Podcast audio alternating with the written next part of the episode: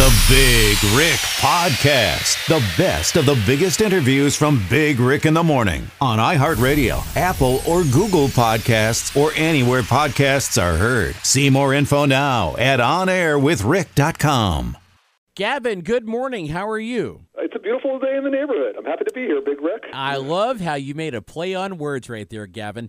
Uh, it's Gavin Edwards. That's his full name. He's on the Goober 95.1 hotline. And today, we're going to be talking about your new book called Kindness and Wonder. And uh, what this really does, I- am just guessing here, maybe you can confirm this. It really takes a magnifying glass into the legacy of Fred Rogers and the Mr. Rogers Show. That's right. Well, I mean, part of the book is just talking about Mr. Rogers' life, which was remarkable in many ways. But the reason I wrote the book is actually the second half, which is uh, it's called 10 Ways to Be More Like Mr. Rogers uh, in Your Own Life. And, you know, sort of like so many people they watched Mr. Rogers when the, the neighborhood when they were a kid, and you sort of like there's this kind man who's like patient and you know sort of telling you that he cares about you and that you're special, and that's what you need to hear when you're six years old. But you put it away, and uh, then maybe you don't think about it for a long time. But here we are in this world that's like loud and crude and nasty, like more every day.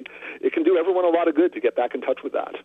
It, over the years, I recall not only watching Mr. Rogers as a child, but as I was growing up, I would see him make appearances on you know network TV talking about the psychology of children in America, and it was something that he was really passionate about, wasn't he?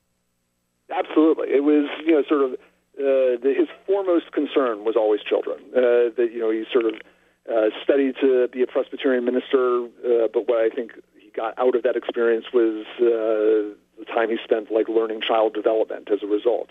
And uh, there's so many stories about like in real life uh, he would you know sort of like maybe he's out uh, like uh, for uh, lunch uh, with somebody important but if he sees like a kid on the other side of the room looking sort of like awkward unhappy he will get up, he'll walk across the room, he'll get down on one knee, and he'll look that child in the eye and he'll speak with them and do what he can to make the situation better.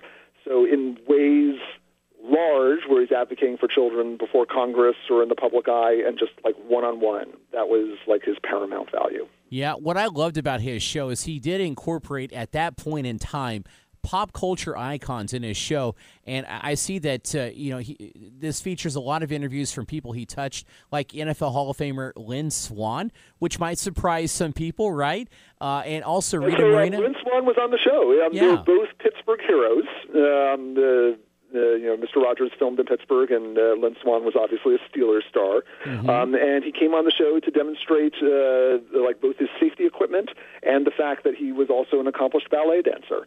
Um, and so it was a way of uh, showing kids, uh, you know, sort of like there's like many different ways uh, to be a grown up. Yeah.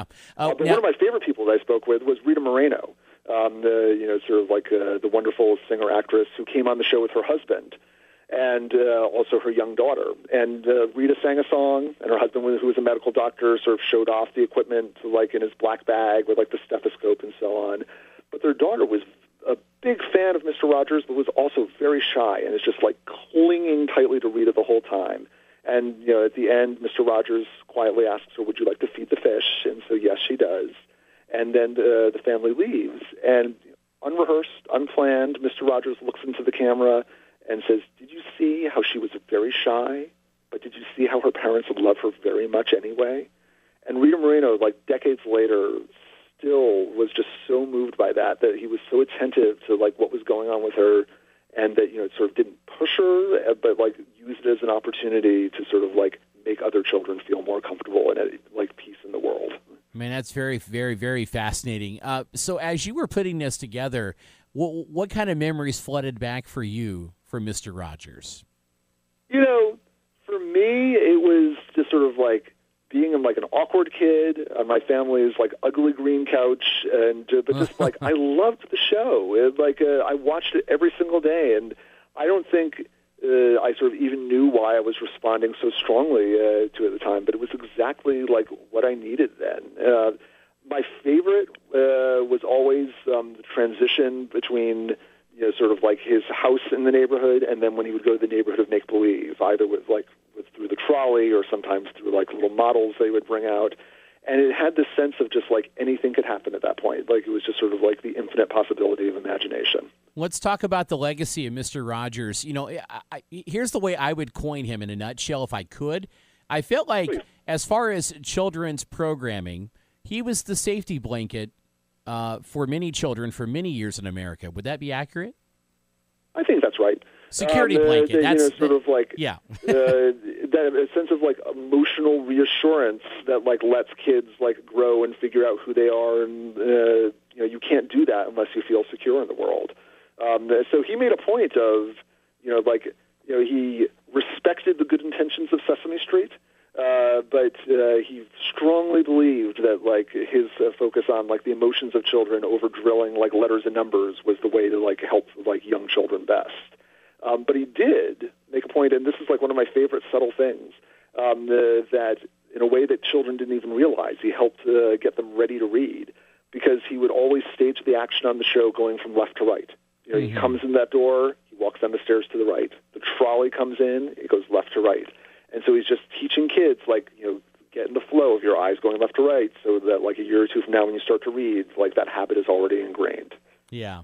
It sounds like he also maybe believed in consistency because the beginning of his show and the ending of his show were always the same, but always different in a way too, but uh, very consistent. Uh, how would you describe that?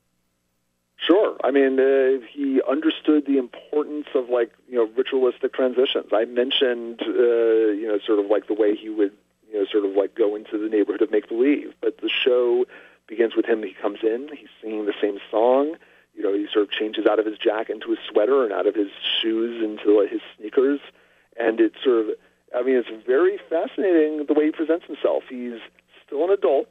You know, he's not pretending like he's like a clown or dressed up like a kid, but he's also approachable. He finds this middle ground where, you know, sort of like it's time for a visit to begin, and I'm like an adult, but I'm an adult that you will find approachable.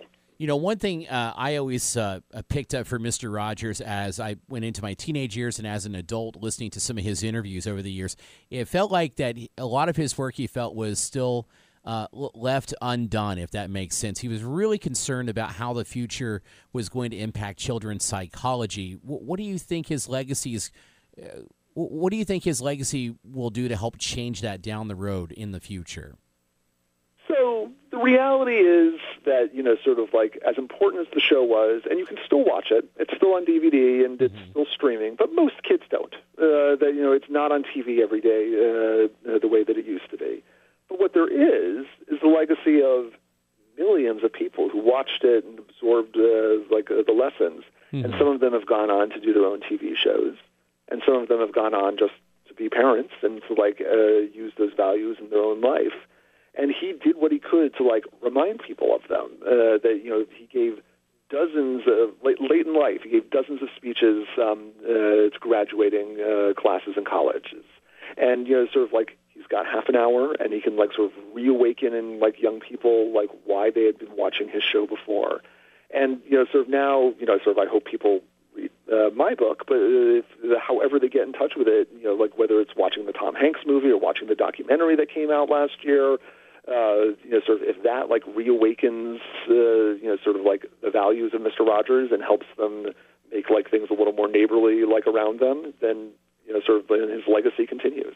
Fascinating. I can't wait to open this book up and take a look at it. Gavin Edwards on the Goober 95.1 hotline. The new book is called kindness and wonder why Mr. Rogers matters now more than ever. Uh, great conversation. Just fascinating to listen to you talk about this man. And uh, tell them real quick where they can find the book and how they can uh, look you up as well. Um, uh, anywhere, uh, you know, you won't do so well with an Arby's, but basically anywhere books are sold, uh, you will find this. And uh, if they want to check me out, I have a website, gavinedwards.com, and I'm on Twitter at Mr. Gavin Edwards. I also see thank here. Thank you for inviting me into your neighborhood. Yeah, well, thank you for, for letting us come into the neighborhood. Also, real quick, I might comment. I see a title here, the the Tao of Bill Bill Murray. Am I saying that correctly? That looks interesting too. Uh, the Tao, the Tao of Bill Murray, ah. um, uh, uh, who is somebody obviously very different from Mr. Rogers, but also somebody who like uh, you know, sort of like changes the world like on a one-on-one basis. He has a philosophy of, you know, I'm going to wake people up, and sometimes that means he crashes your party, he washes the dishes, and leaves. So I love Bill uh, Murray. uh, bringing about him as a philosopher. Oh, that's that's awesome. Can't wait to check out that title too. Well, Gavin, thank you for joining us today and best of luck with the new book, man. Thank you. I really appreciate it. Thanks for listening to the Big Rick Podcast. Remember to subscribe on iHeartRadio, Apple, or Google Podcasts, or anywhere podcasts are heard. See exclusive video interviews and content now with the Big Rick in the Morning YouTube channel. Subscribe now at OnAirWithRick.com.